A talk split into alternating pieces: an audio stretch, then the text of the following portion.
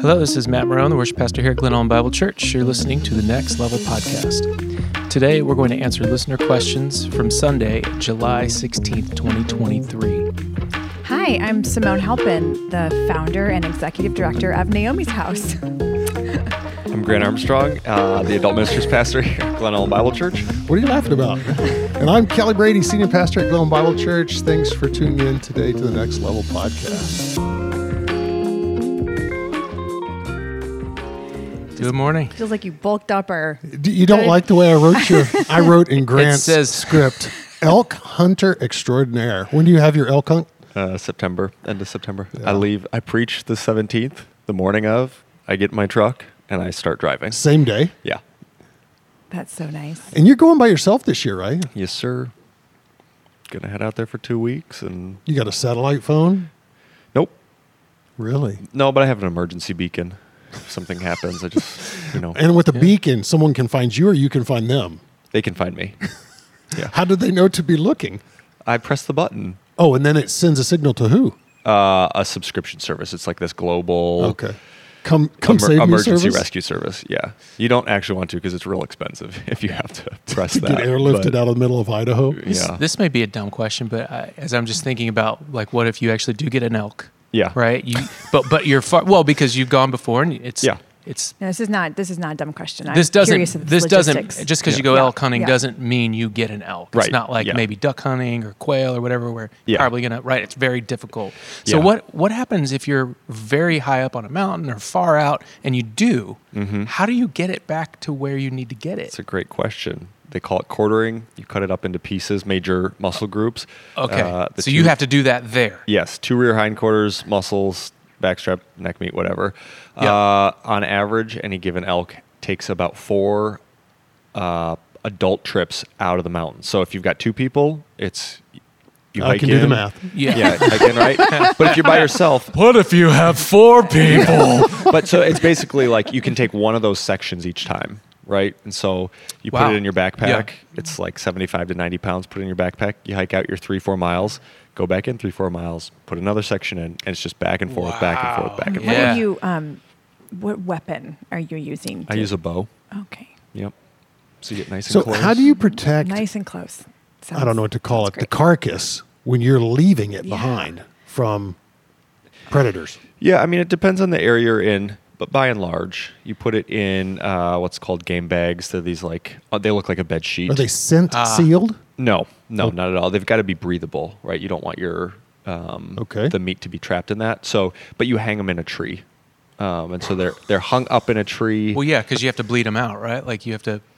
No, he's hanging No. it to get it out of the way of bears, yeah, yes, Wolves. mostly, but coyotes. depending on the area. Oh. So, like the part of the country I hunt doesn't have very much wolf activity. Rarely is a grizz seen. Black bears don't typically mess with stuff. this is what you're Um, telling Laura, right? Yeah, that time of year. So now in the spring, black bears go crazy on elk, but in the fall, it's not. What are the not as big of a chances that you get an elk? Um, I mean, the statistic is only ten percent of hunters are successful every year. Okay. So ninety percent of hunters fail. Among those ten who are successful, Ninety percent fail annually. Yes. Okay. Yeah, so there's only a 10% success rate, um, 10 to 20 depending on the year. Uh, of those 10 to 20% who are successful, um, it's pretty consistently like 80 to 85% are the same people every year, and that last 15% are like once every few years. Okay. Do they just know the land better and know where to be? And It's just their skill shot? skill level is higher. Yeah. Uh, shot not necessarily. Hmm. The one of the complexities of this is there's many many moving parts. So you could be in great shape, be a great shot, um, but if you don't know how to elk hunt, then it doesn't matter. You could know how to elk hunt really well um, and be a great shot, but if you're out of shape, doesn't matter, right? So you've got to put lots of pieces. There's more than those three, but Yeah. lots of pieces together. It all has to come together in that moment. So I would say it's probably the most challenging thing I've ever done. Not even probably. It for sure is because it, for me at least, it takes my attention almost all year to have all those pieces lined up. Yeah. Prepped, Do you ready to go. typically see one when you're out? Oh yeah. I, Okay, you I see 'em. Yeah, I see elk almost every it's single just day. about getting close enough. Yeah, it's the it's I mean just like football, it's the red zone trying to get Yep. in there, and then Yep. once you're in there, that's really when it's like go time. So just seeing them getting close is like okay, cool, mm-hmm. but now all of the skill is what actually mm-hmm. comes into play. And sometimes it's just like, well, it's an area where it's you know you you know they're there. I've been like 15 yards from them. They can't see me. I can't see them because the brush is so thick. Ah. um, or the wind switches and they suddenly smell you and they take off. Right? There's a there's a million Wow. moving parts in that. And that you're sense. using a call method. Are you calling them in, right? Uh, it depends on the day. Okay. So some sometimes calling works, sometimes it doesn't. So I more play to whatever the elk are doing. But yes, I've called elk what in are and the they're elk their doing heads off. today? You know, I hear things like this and I ask myself, what honestly am I doing with my life? I mean, there is nothing that I am this like skilled and technical. I mean, this is crazy. Yeah, it's well, it probably. and you're there for two weeks? Yeah. Every day you do this for Yeah. two weeks? Yep. If you get one elk, are you done? Yes. Yeah. So kind of the agreement within the family for me to be able to go for two weeks is if I get one early, then it's like get it Get out out. quick and come on home. Okay. So And when he gets back, conveniently, the next event we have at our church is a date night where you work on your marriage. Oh, good. right? Nice. You eat the elk? oh yeah, Okay. yeah, it's, it's some of the best meat you can get. Oh. That'll last a long time, right? Mm-hmm. Like, mm-hmm. Yeah, it'd get us through a year probably, wow. maybe. Wow. Well, good luck. Yeah, thanks. Yep. I'm looking forward to it. See if we can weave this into the the teachable moments on our podcast. Yeah. Yeah. I feel like this is a lot of pressure now. Now every I mean I've talked about it from the platform before, but now everyone Yeah. knows and so Mhm. I have high expectations yeah. for Grant. Yeah. Hopefully I land in that 10% Yeah. this year. Well, good I just hope you come back. 2 years ago it was close out. It was going to be the opposite. Not close. Close is an overstatement. What do you mean? Uh, I lost all of my like mapping GPS stuff, and I was in a part of a canyon that I'd never been before, and I'd slept over the night there by myself, and I came out and had no, I had a guess about which direction I need to go, but was not sure. So the basic like math in my head was, I'll go this way for five miles, and if I don't run into any sort of like civilian type thing, road, power line, I'll turn around and walk ten miles the other way. Um, How did you lose everything?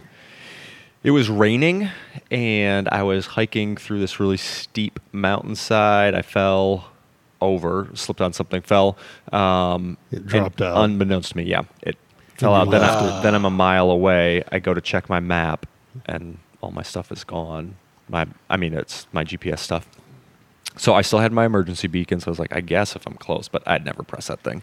Um, so Famous last words. yeah. I had that night, the night before, it was dark and it started storming as I was walking through these uh, all these dead trees, and so you can hear trees falling, and it's you know thunder. You're on the mountainside; it's not always good. Um, so yeah, I found a big pine tree, the biggest one I could, put on my rain gear, and just went to sleep. Is set under the pine tree, Yeah. hoping it wouldn't fall. yeah, and s- slept there for the night. Um, woke up early in the morning and It's had good to stuff. guess my way out. So That's good stuff. Yeah, it was good fun. stories.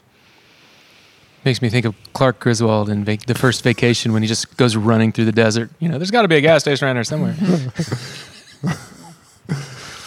All right. Uh, services. Hey, uh, Kelly, you were up at Poplar. Yeah, love being up at Poplar. I hadn't been there in a little while. Um, it was a good service. Beth Moss led and singing, and we talked about prayer, like was talked about here at 501 Hillside. Um, I was really encouraged. So, um, Alex, the campus pastor, closes the service, so it, it freed me up to receive people for prayer.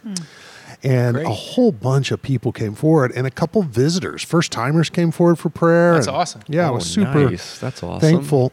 One young person came forward for prayer saying that uh, they just hadn't felt as though they could pray, and um, were super encouraged by the message that Christ is our mediator, and, and based on that, we can always pray because of who He is, not because of who we are. And I, I was really encouraged watching the number of people come forward. So Oh, that's awesome. That's great. Um, all right. Well, let's let's talk about it because we have some questions about prayer. So, uh, first one: Love, love the call to prayer for the lost. Thanks. What would it look like for a more concerted effort to be made in prayer? Grant, you want to jump in? I I felt like you emphasized prayer for the lost and I was more general Yeah. in the primacy of prayer, the importance of it. Yeah, yeah. As I, you know, kind of read through Paul, and um, I felt especially this First Timothy passage was saying the the aim of prayer is important. That it was salvation for the lost. So, um, yeah, in terms of what it looks like for more effort, hopefully um, it felt a little vulnerable, but that I, I hope I modeled it, I guess, a little bit on Sunday of confessing a prayerlessness. Um, for that specific item um, or that goal, and then repenting, trying to uh, change your habits, right? Acknowledging it. Um, I felt in some ways a healthy, like seriousness of sharing that with the congregation, um, because then there's a not that the congregation needs to hold me accountable. I'm responsible for myself, but everyone knows that now, and so there's this kind of as I share it with people who are important to me, they can check in on that. Um, hey, how are you doing with that that prayer? I know you said it was important to you. It's you know that's something you want to engage in. So. I think con- confession and repentance to people will uh, encourage you in that direction, will join you in that. Um, and then the real easy ones is uh, we've got the Sunday morning prayer and Wednesday night. All you have to do is, you know, jump on a Zoom link and join in there. Um, and that's a pretty good sized group, I would say. Yeah. I So think there were Sunday morning there were 12 on the Zoom call. You know, 3 years ago or 4 years ago now, I if someone said a Zoom prayer call, I would have said what a waste of time. I'd never do that. I've been stunned at at how uh, effectual prayer over Zoom is. We have people regularly join us from out of state, out of the country. Um, uh, joins us from Colombia. Hmm.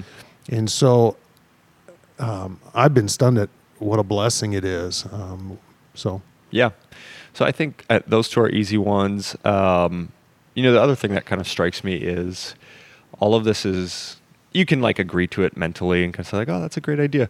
Um, if you have relationship with people that you love who don't know Jesus, it suddenly becomes far more real, right? Um, and so to f- to think through your kind of list of contacts and just start with some of those people uh, who don't know Jesus and to begin praying for them. Um, and I think you're it's a muscle that has to grow and be worked, and Mhm. that muscle will grow over time as you start to put an emphasis there. Um, so start small. It's a lifetime journey, I think. Uh, so, yeah, those are some of the the easier, um, maybe more intentional ways to move in the direction of a regularity in your prayer for the lost. I don't know if this question is just for prayer for the lost or if it's um, concerted effort of you know for prayer in general. So if there is a general aspect to it, I just wanted to share a resource that I've been doing this summer that I have absolutely loved, and it's kind of one of those things like you know when you love something, you tell everybody about it.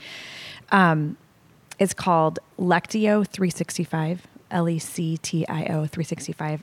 And it is a morning and an evening guided prayer um, through this app. And it has been almost like a. Um, uh, like a reawakening. Um, you know, I Wow. don't want to like over exaggerate the the emphasis or the impact it's had on me, but um, it guides you through uh, a, like a lectio divina practice each morning and night, which just means a meditation of scripture, um, and um, it has it kind of like guides you through how to pray through certain prayers and then Mm. it encourages you to pause and to breathe and then to incorporate your own prayer and it has a scripture that they're going through and it's thematic. So last week was all about the questions that jesus asked and then meditating on those throughout the week and then it ends on sunday with like a sabbath rest type of rhythm. Anyway That's I just want to throw it out there because it um, it has been so life giving to me that I've been looking forward to doing it every morning and night because it's so does it just pop up on your phone? So it's go time, or you know what it you go to it. I'm Okay. sure I don't. I you always probably try to turn off notifications. Turn alarm or but whatever. You can do those things. Yeah, but just as I'm waking up in the morning, it's what I listen to while Hmm. I'm drinking my coffee, and then as I'm going to bed at night. But it's funny because Anthony started doing it too, and when we were separate, like I was in Texas and he was here when we both downloaded it, and then when we were both together in Wheaton again, I started playing it and at bed. And he was like, "Wait, wait, this is not when I do it." it was like we had different rhythms for how we were using it. I was like, "Oh, I guess I can put my headphones in." Anyway, um, I just wanted to share it because it's been such a like a you know a formative tool that That's awesome. right there on your uh, on your phone. I'm reading a uh, one of the things I love to do is read missionary biographies. Hmm. Uh, they're often you know challenging, appropriately inspiring, and so Malcolm Muggeridge wrote the biography, kind of the one of the early biographies of Mother Teresa, and to hear her rhythms in prayer. One of the biggest excuses I make for not praying is I'm too busy. But when you consider the work that woman got done, um, and she made lots of room for prayer Yeah. in her life. Uh, I it's um it's a it's a significant lie we have bought into that undermines God's goodness in our life when we when we tell ourselves we're too busy to mm-hmm. pray. prayer is like everything opposite of what our daily lives Oh look like. It, it, Right. it, it, it encourages you to slow down, to pause, to be introspective, to be quiet. It's the posture. It's a posture. I want to say the, but I'll qualify it. It's a posture of ultimate dependence because mm-hmm. Yeah. we all have these long to-do lists. Mm-hmm. But when you stop to pray, you're saying, unless He gets this done mm-hmm. f- in and through me, it'll not. There's no greater presence, power available to us Yeah. than that of Christ. And You know what's funny about that too?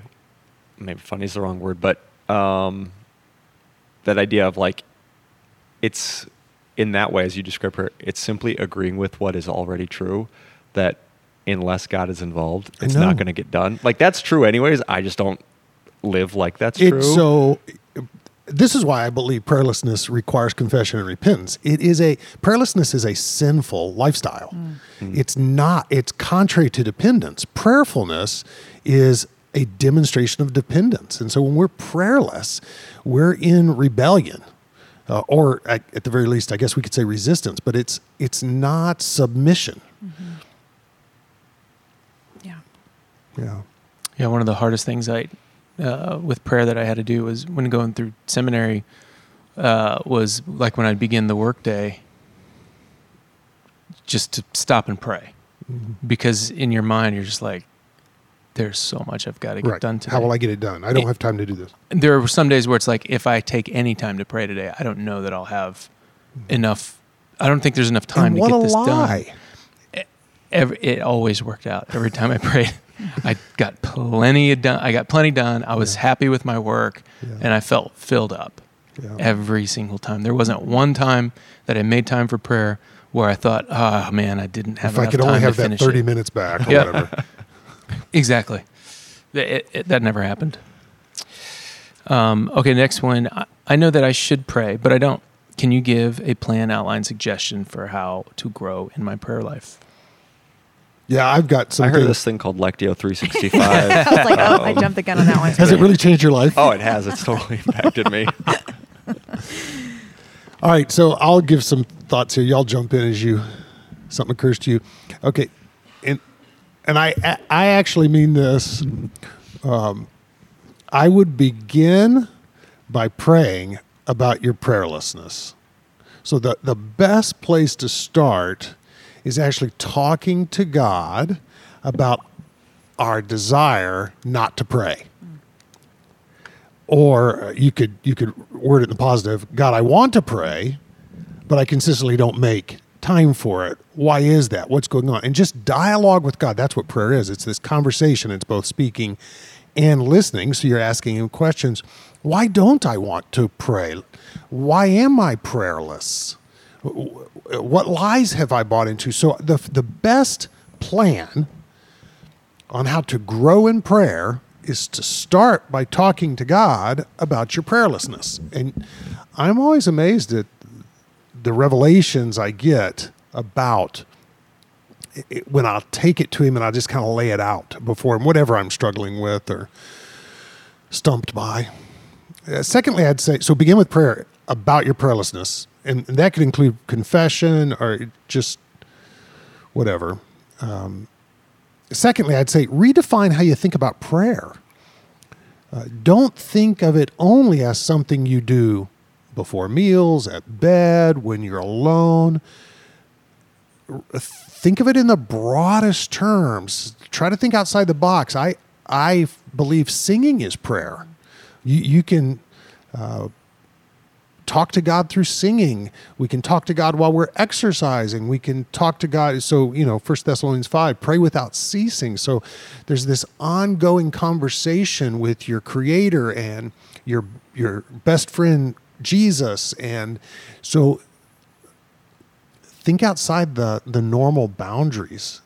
Um, thirdly, I'd say um, hang out with people that pray. Um, if you want to increase your prayerfulness, hang out with people that pray. So join back to Sunday and Wednesday. And I should say, uh, if you want to to re- receive the um, the Zoom link, just email me kbrady at gebible.org, and I'll get you hooked up so that you re- you receive the the uh, invitations to the Zoom prayer meetings on Sunday and Wednesday. Yeah, and I'd like to comment on that specifically. Um, that's a great place to start because not everybody that logs in and to the Zoom uh, prays. Right. And it's A lot of not like people it's not like. Fight Club where your first time in you have to fight. It's not that. Good to know. We first uh, number rule number one: you don't talk about prayer. No, okay. Uh, you can go uh, to the Zoom meeting Yep. and just listen and pray.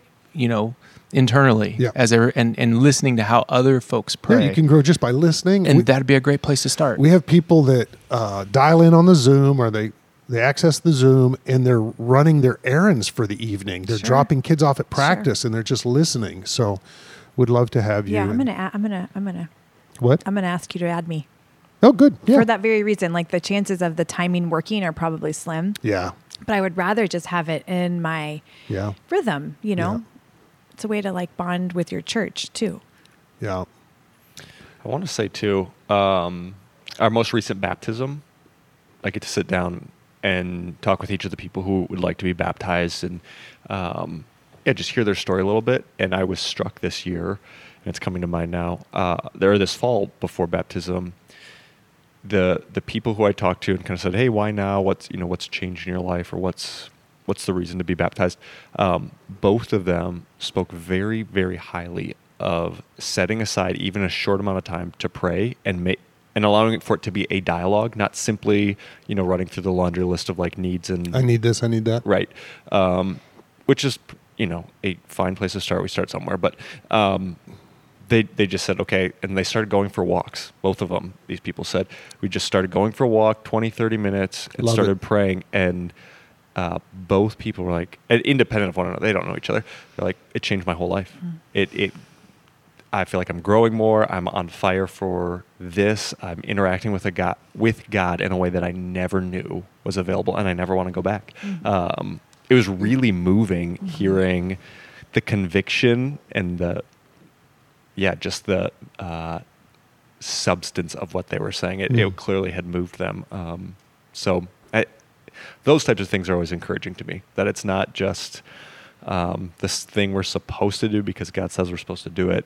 That it actually is really life giving. So I was thinking about the 20, 30 minutes. That can be overwhelming to people. So I've encouraged people if if praying for any length of time overwhelms you, like you can exhaust your prayer endurance in, in a minute. And I mean that quite literally. I mean if you're if you've not prayed very long, I I actually encourage people to set their uh, stopwatch on their phone for one minute, and when the and, and after a minute, your alarm will go off and you can be done. The next day, set it for a minute and a half, and you're just you're growing. A lot of people get overwhelmed by, like on Wednesday night, the prayer meeting's an hour long, and people are like, an hour, an hour, and that overwhelms people. But it's stunning how quickly an hour flies and um, so you can grow in your perseverance, your endurance, your readiness. Absolutely, and don't be um, intimidated at all with where you are and, and No, what it. start where you are. Because it, rem- reminds me of uh, when I first started um, working in ministry. It was 2009, and I I had no really church background, and I didn't, you know, and so here I am. I'm on staff at a church now. Been a Christian for like uh, at that point like five years, you know, still trying to figure it out, and now I'm working for a church. Our first all staff meeting, we go through all of the reports and whatever, and and then the lead pastor's like, "All right, let's pray. Uh, get into groups of five, and uh, we'll pray till." He looks at his watch. He's like, "Yeah, we'll go to like 9:45." And I looked up at the clock, and it was like nine o'clock, and I was like, "What? We're gonna pray for 45 minutes?" Oh, and just terror just filled my body. Just That's like, "Oh my gosh, here I am in the circle of five. Clearly, I need to pray." You got to carry your weight, baby. this is, in fact, Fight Club. it was so terrifying. Oh my gosh.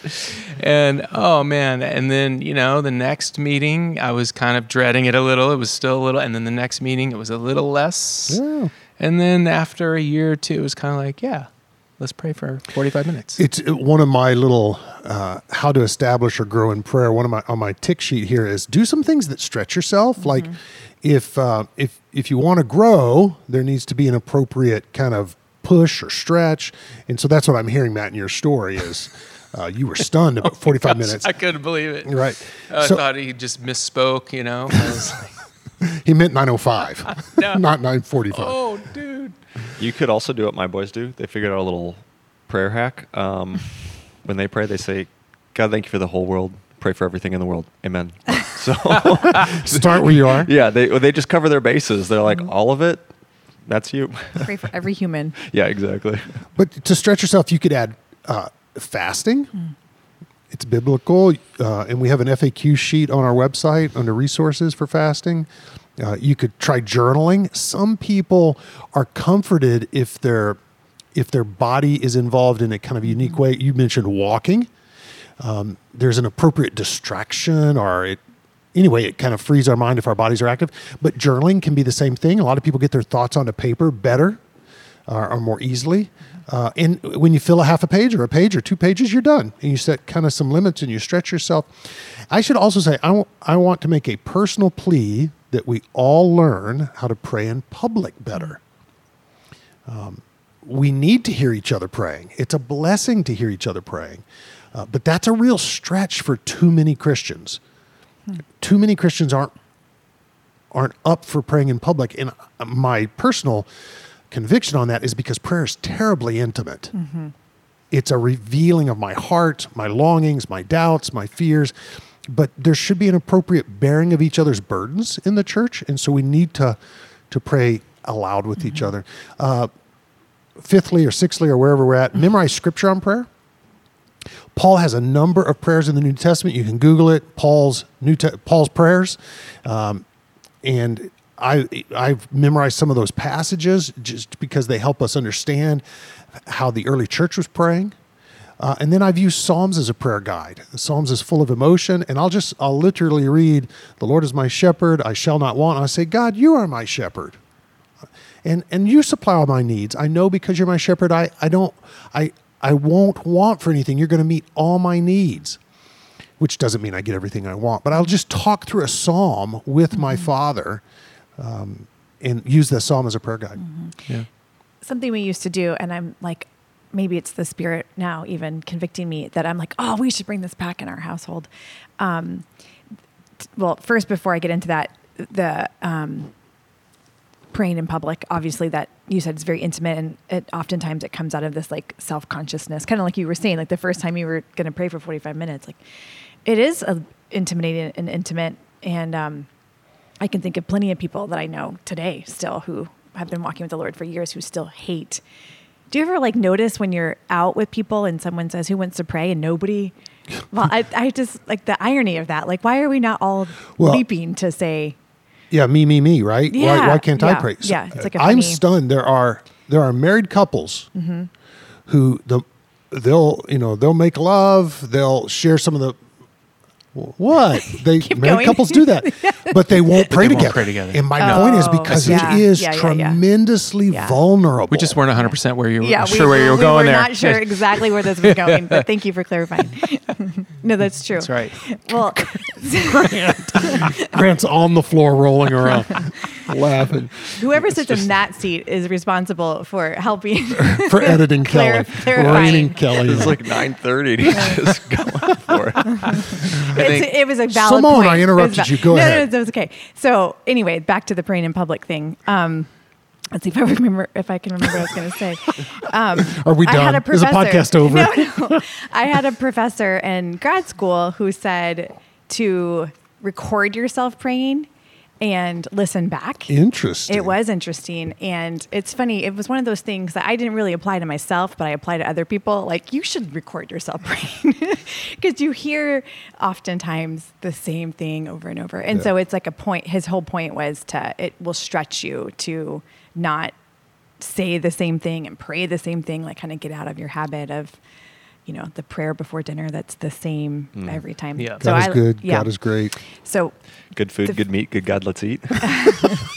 to follow back up to the first thing I said about bringing back into my household, one of the ways that we were trying to teach our kids to pray and not pray the same thing every time was to just before dinner or at some point throughout the day to look up, you know, the verse of the day, like through the Bible app, and pray that prayer. Like what, like read it out loud as who, and we would take turns with the kids, read it out awesome. loud, and then pray that prayer That's for terrific. us. You know, I we like have that. fallen out of that habit, so maybe maybe this is a good Yeah, reminder to bring it you. back. I know, wretched sinners. So anyway, um, thanks for the the encouragement and the reminder that we should bring that back. And then, you know, I I just wanted to give an encouragement uh, to people who are hesitant. Because I think, because I, I fell into this category for sure, and I think a lot of people do. You you don't want to pray in front of other Christians because you don't want to reveal the shallowness of your the potential sha- shallowness of your walk with God compared to other Christians. Um, you don't want to reveal publicly that you don't pray a lot, and it's and it is it is obvious if you don't pray, right? Don't But- say that. People are going to no, no, feel no. worse but- about not no, praying. no, it is obvious. But here's the deal: when how much? Okay, we're all you know seasoned, mature Christians here. How much does it build you up when somebody who hasn't prayed much Yeah. steps out and says Love a prayer, Yeah. And it. it is so That's a good simple point. and basic and just a few lines, and it's and you know this is one of the first Mm-hmm. times they've prayed. How much? How just how awesome is that? I'll Yeah. tell you how awesome it is. One of the most refreshing uh, prayer prayers I've ever been a part of was one just filled with swear words. so this guy was new to the faith, and so I said, "Let's pray together." And uh, it was clear he didn't expect to pray. I s so I prayed a little while. I said, "Now it's your turn. You pray." And all the man knew was swear words Wow. and it was it was refreshing. It was genuine, and Mm-hmm. he wasn't cussing at God. He was he was it was how swear words were just a part of his normal Mm-hmm. everyday language. So it was uh, it is very refreshing. Man, Start it's so where you're cool. at. It's so cool when uh, when a younger Christian or somebody just you know young in prayer uh, steps out and just does it. It doesn't matter if it's three lines. You're you are And I'll- blessing I'll the go- the peop, the circle of people who are praying. You're blessing those those and, folks. And it is discouraging to me. I don't know. Maybe I'm got sin in my heart. It's discouraging to me when people who've been Christians for a long time appear to pray uh, formulaically, Mm. uh, less than authentic. yep. Like they're trying too hard. Uh, um, now I'm clearly judging other people's prayers. So, but th- what I what I long for, what we all long for, is to to be together with Christ, Th- for there to be genuineness and earnestness. And there are some. Sometimes our prayers fall into a fairly formulaic and self-preserving posture where we don't offer ourselves to those who are listening. That's why I was encouraged by Grant's confession yesterday. Uh, folks, we want people in the pulpit who are being transformed and challenged by the word that they're preaching. So there are going to be Sundays, hopefully every week, where the person preaching has been challenged by the word and has found a place where the Spirit said, You need to repent here, confess this. Well, the same is true in prayer. Prayer needs to be this, this intersection where we meet with the Holy Spirit. And so there should just be this really authentic, fairly plain language. And I, that's what I'm getting at. If prayer is in the King James version, it feels less authentic. Is this making sense? Yep. So, Yeah. Yeah.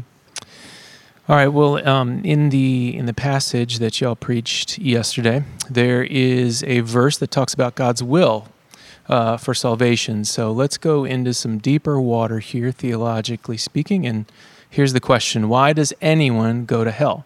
If God wants everyone to be saved, as it says in 1 Timothy 2 4, then why isn't that going to happen? What or who can stand in the way of God's will? Yeah, so Grant, you talked about this more directly when you talked about the inclusivity and exclusivity of the gospel on Sunday morning. I, I didn't address this in my sermon at Poplar Creek, uh, but I'll touch on it here and you can jump in.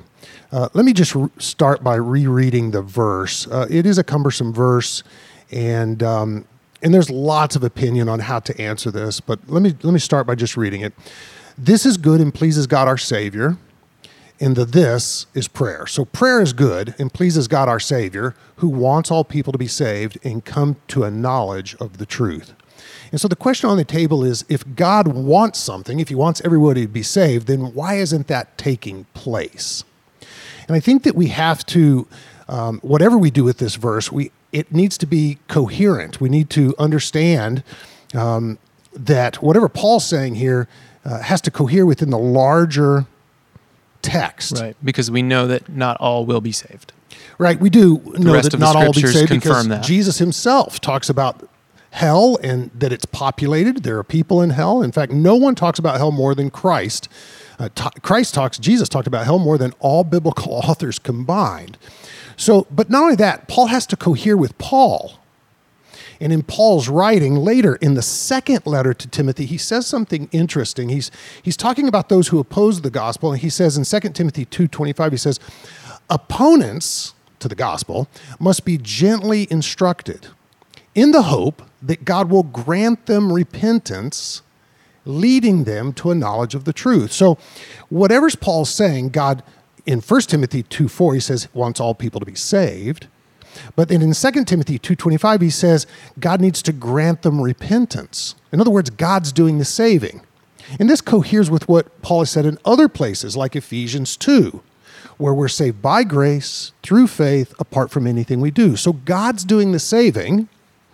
So if he wants all people to save, be saved, why aren't all people being saved? And I think what we have to come to terms here with is that the will Paul is referencing in 1 Timothy 4 is a different type of will. It's not what is historically referred to as uh, the providential or the sovereign will of God. That is the outworking of salvation in the world. It's a moral will. And so theologians have typically distinguished between two wills that God has. He has this moral will, and the moral will is the will of complying to his commands. He wills that we be righteous. That, for example, take the Ten Commandments, number five, that I honor my father and mother. That's God's will for my life. But I don't always honor my mom and dad. And so he wills that all people be saved and come to a knowledge of the truth. But for that to happen, his providence has to be infused. In other words, he wills morally that we not commit murder. But we do, some people do commit murder. In fact, Jesus said if you hate somebody in his Sermon on the Mount, you've already committed murder in your heart. So there are there are two wills here at play. God has a moral will, that is that we be righteous, and then he has this providential will that we spend eternity with him in heaven. The moral will, he's given us freedom. The providential will, he's exercising. Is this making sense? Yeah. It's very helpful. Is it is it also helpful to say that God has a desire, but that He doesn't always act out on His desire? Yeah, so like if I walk into an all you can eat buffet, I have the desire to eat the whole thing, but I don't eat it all. Sure. I just that when you when in using the two and obviously the explanation you're giving is um, it's it's it's been around for a while, right? Yes. We talk about Yeah. two different wills, Yeah. but sometimes it's it's hard to differentiate. When when I hear God's will, I just think of something that's absolutely going to happen because it's God's will. So it sometimes it helps me to think in terms of His desire.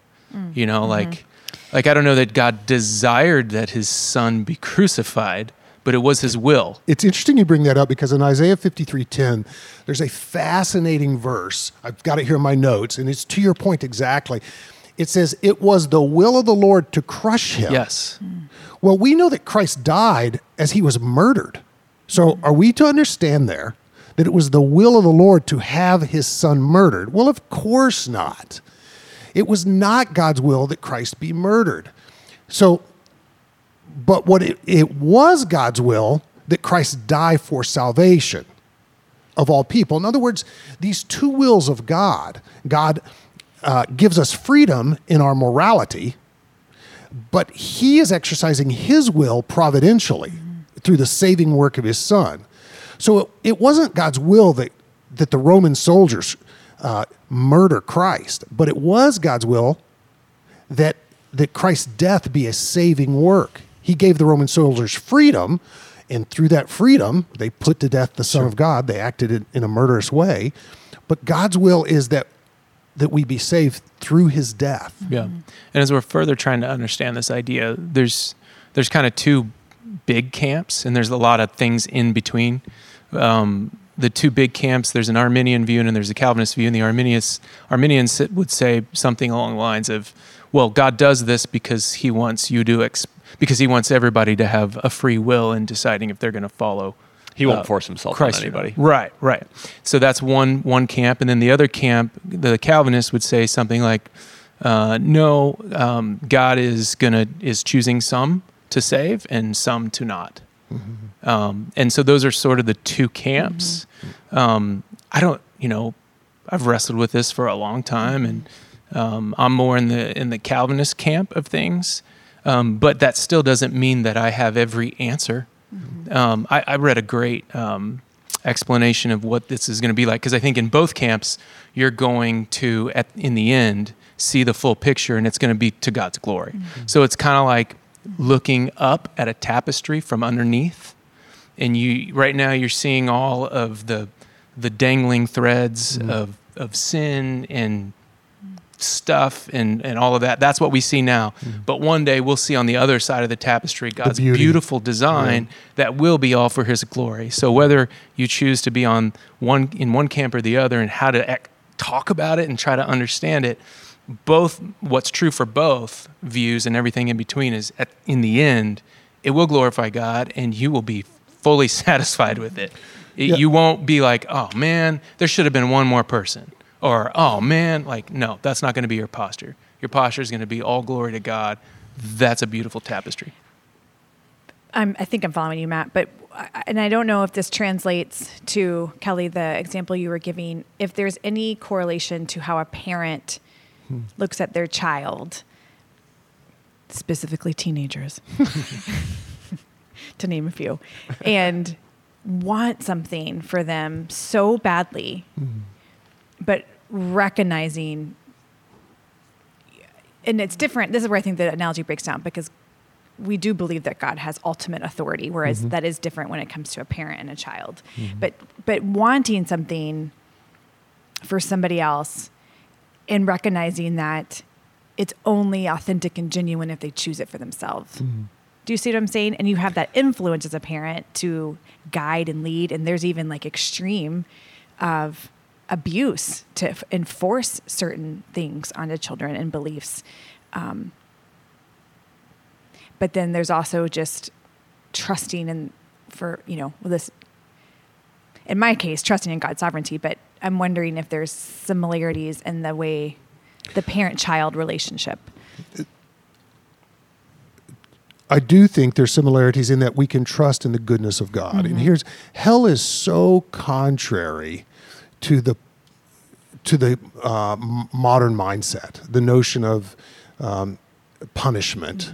Um, uh, so it rubs us the wrong way in kind of a unique fashion. But we need to be honest. And Matt's tapestry, you're tr- you're called to trust. Um, uh, we need to be honest that in eternity things will make perfect sense. In other words, when we don't fully understand, uh, we default to the character of God that we do understand.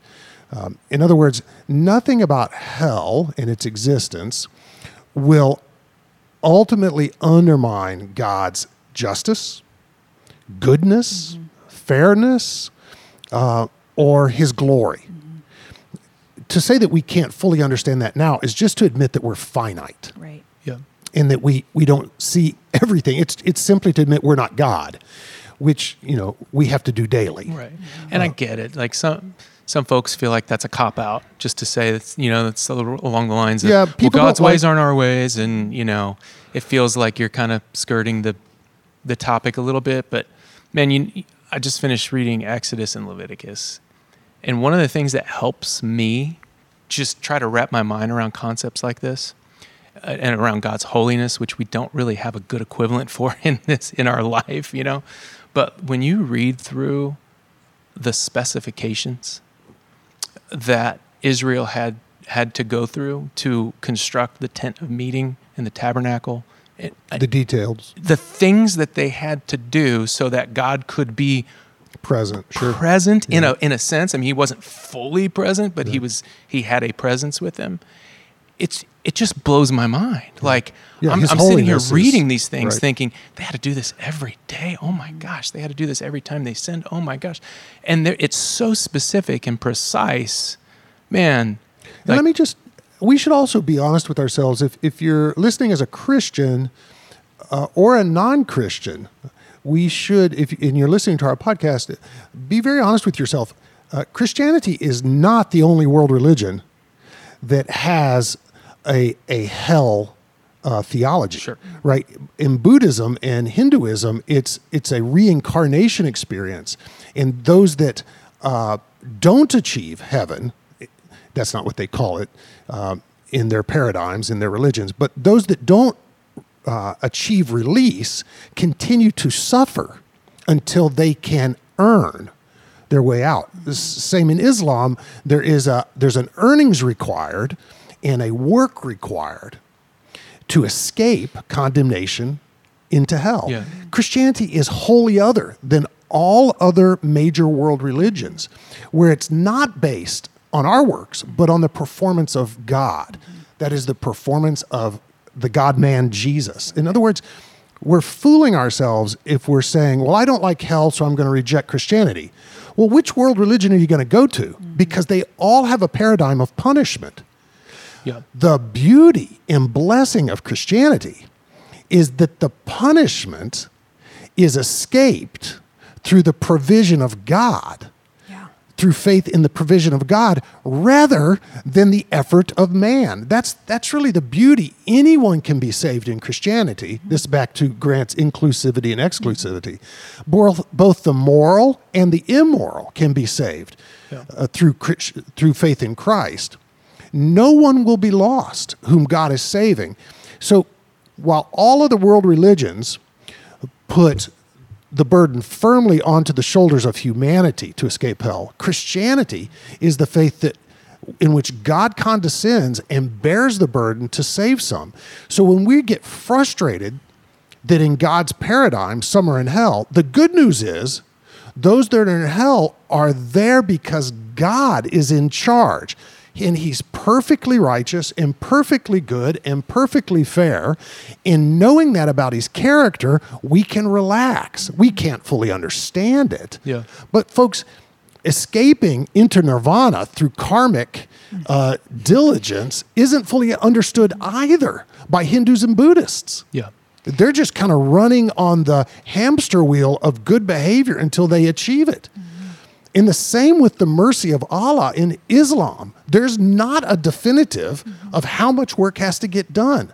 But in Christianity, we depend wholly on the character of God, and therein we can relax. And so all world religions have mystery to them. I much prefer the mystery that's dependent not on human action and how much is required, Yes. but on God's action and his goodness. So Yeah. good. Yeah. I mean, you're describing love, like the ultimate love. And and it motivates me back to what you were inspiring us to do yesterday, Grant, about praying for non-believers is I it's it's a kind of a reversal. I desire so passionately for people I know, specifically my kids, to know that love that you're describing more than I'm motivated to keep them out of hell. I don't I can't wrap my mind around hell. Like I know God, I have a relationship with him and I've always heard kind of hell described it's like infinite time without God. And so it's hard for me to picture that. So that doesn't to me not as motivating as I want people that I love and care about to know what you're describing. This this like mind-blowing love that is offered to us because he because he took the ultimate sacrifice so that we don't have to. Like that is that's so hard for me to wrap my mind around, mm-hmm. but I want it so bad. I want to live in it and experience it and The and- freedom that comes through that, and the that's what I want for other people. So when I see a passage like this that It's says pray for other people, yes, like this is life giving. This mm. is this is freedom. This is love, and that is what I just that motivates me so much more. And I don't know if that's just like a personality thing or what it is, but like that the positive part of the gospel, like the love, motivates me more to pray for non-believers than my my fear of them being in hell. I mean, that probably should motivate me too, but the love is what captures me and just wants me to share about it. I do think love is uh, a much more uh, healthy and powerful motivator in our Mm-hmm. lives than fear. The fear of the Lord is the beginning of wisdom, but that's Mm-hmm. not all there is to wisdom. I, I do think that seeing clearly His love for us Yeah. is a much more powerful long term motivator. Because you know what we are right now? Like we're we're broken and we're lonely and we're confused and we're we're frustrated And willful. and willful and that, those are things that we can we can identify and talk about and discuss right now and the answer to that is the gospel the answer to that is this love that you're describing if you tell me that i'm going to be eternally separated from god i can't even picture that like i that i can't And frankly, no one can, right? Right, Every right. everyone who is alive right now Yeah. is living under God's good Yeah. grace. I'm, I'm, I'm, I definitely think there's value in thinking about eternity, but I can also tell you that maybe it's just me and the fact that I've been with my kids so much this mm-hmm. summer. just like I am just up to my neck and daily stresses and anxieties. I have enough right now Right. to know how desperately I need the gospel and those around me. Without the threat of hell. without the threat of hell, and I'm not discounting the fact Right. that it's a true, But you, it's a you motivator. sense how but I mean- far we have fallen and how Yeah. desperate we are in, in need of His intervention. Yeah, and and and just the answer Yeah. is in is in Christ today. Amen. Like Yeah. we can experience that today, Mm-hmm. and that that motivates me. I'm starting to sweat. This could be the coffee. Well, we want to encourage you. We want to encourage you, um, man. I mean, folks have been wrestling with that that verse and these this these ideas for hundreds and hundreds of years, and but there's a lot of stuff out there. So don't just let it get you down. Mm-hmm. Like pray about it, uh, read about it, reach out to us, ask Yeah. questions, We- like pursue it. You'll grow closer to God as you try to understand what the scriptures teach. We have nothing to fear Yeah. from the truth. Yeah. That's right. I mean, Yep. I am the way, the truth, and the life, Christ said. So we can ask, seek, knock. We can work hard, be diligent to find the truth.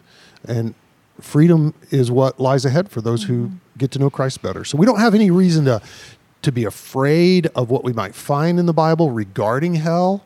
Um, yeah. Whether you've been married two months or two years or 22 years, your marriage could benefit from a date night. GEBC is hosting a two evening event that serves as an investment in your marriage skills and relationship. During these adult only evenings, we're going to share in dessert and hear from marriage coaches, Barbara and Dr. Gary Rosberg. You can join us for one or both of the nights as you see fit and as it fits your schedule. The first is on August 2nd, 7 p.m. Uh, Barbara and Gary will lead us in a discussion titled Cracking the Code. Couples are going to leave equipped to better understand their needs of their spouses, have their hearts stirred, their spirits lifted as they affirm their marriage. And then later in August, August 23rd at 7 p.m., they'll lead us in a discussion titled Kiss and Make Up. Couples will receive strategies for connecting and resolving conflict. Go to the gebible.org slash events page and you can sign up for this great evening. All right, last one. I was struck by how different God's goal for our living peaceful and quiet lives in all godliness and holiness stands in contrast to so many lifestyles in the world. How do you think Christians can cultivate a lifestyle of peacefulness and quietness in the world? Yeah, cultivating a lifestyle of peacefulness and quietness is uh, it was the it was uh, Paul's stated outcome of praying for kings and all our leaders is that we live peaceful and quiet lives. It's the ideal. Yeah, um, in all godliness and holiness. So let's make sure that living peaceful and quiet isn't all there is. It's in all godliness and holiness. So there is a peacefulness and a quietness that can be. Um, yeah, we just it it has it's coupled to a righteous lifestyle as well. Um, so I would, you know, for peaceful, quiet, godliness, holiness, uh, for those realities, for me, it means paying close attention uh, to how much time I'm spending in social media. Uh, the when I spend too much time in social media, and social media has its gains, there are positive things to be had by uh, Facebook and Instagram and various streaming services, movies we watch and whatnot. There's positives there, but it can quickly grow negative. It can quickly go south. It turns up the volume, just the noise in my life. There are more competing messages that I have to sort through, more lies that come my way, and I have to work harder at taking thoughts captive to the obedience of Christ. And so I just, for me personally, it's monitor closely uh, social media input so that I can know godliness and quiet. Do you think it's helpful to mention the context of this particular church that this letter is going to and this Yeah. you know Do you mean just the cultural context? yeah Of, and just how chaotic it was Yeah, and occult. so much false teaching yeah. and Yeah. Lots well, of you talked about that in your sermon yesterday. Yeah, I did in at Poplar Creek. Then I did week one here, Mm-hmm. just uh, the Temple of Artemis, one of the Right. Artemis, one of the seven wonders of the ancient world. Just a giant temple. Um, it it would have been, I think, ten times the size of our worship space, Wow. thereabouts. Anyway, it just a huge uh, complex Mm-hmm. of pagan worship with sexual immorality interwoven into it. Mm-hmm. Yeah, lots of false teaching going on. It would have been a really hard. and that was influencing the church right Yeah, and absolutely. and that's what he, Paul commands Timothy to stay back in Ephesus Mm-hmm. Yeah. so that he can stand down false teachers. Right. Right. I just think that's interesting to layer over all Mm-hmm. this pract- very practical suggestions you gave, but to also know that the context of which this is, you know, happen where, where how it's happening is, um, con- is that he's he's making that contradiction or that contrast to the chaos and the Mm-hmm. noise and the cultural influences that are coming into the church, and that's it just tweaks it a little bit for me when I read this encouragement to live peaceful and quiet lives in all godliness and holiness, Yeah, I knowing th- that. I think we like to tell ourselves, gosh, it's hard to be a Christian in America. I, I think it would have been much harder to be a Christian in Ephesus. Yeah. when you could go to the marketplace and purchase spells Mm. uh, to conjure up the dead or to um, to cast spells on other people. The occult was hugely pervasive in Ephesus, and it's you know there are challenges to being a Christian in America, uh, but I think it was much harder in the ancient world. Uh, All right. And the only other thing I would say is I would Yep. just add, uh, live a life of service. Um, I th- I think of how what the world is calling us to, and and I just I think of you know we have shows that are called American Idol, right? and, and so It's a good show, just bad name. right, Just kidding. right, and and we so we just a lifestyle of service is a godly, quiet, peaceful lifestyle. So find a place to serve. It's good. That's good advice. I want more peace in my life, for sure. That's all the questions we have for you today. Uh, but if you have any further questions, comments, or concerns, don't hesitate. Text Next Level Podcast 630 474 6164. Our podcast is dedicated to answering listener questions on two levels answering specific questions about last Sunday's sermon, and also general questions regarding broader topics within the Christian faith. We love God and believe that Scripture is a primary means for our getting to know Him. And our hope is that this podcast extends the learning opportunity for all who want to know God better, strengthening not only your faith, but my faith and our faith together. Thanks for joining in. Thank you, listeners, for tuning in to the next level.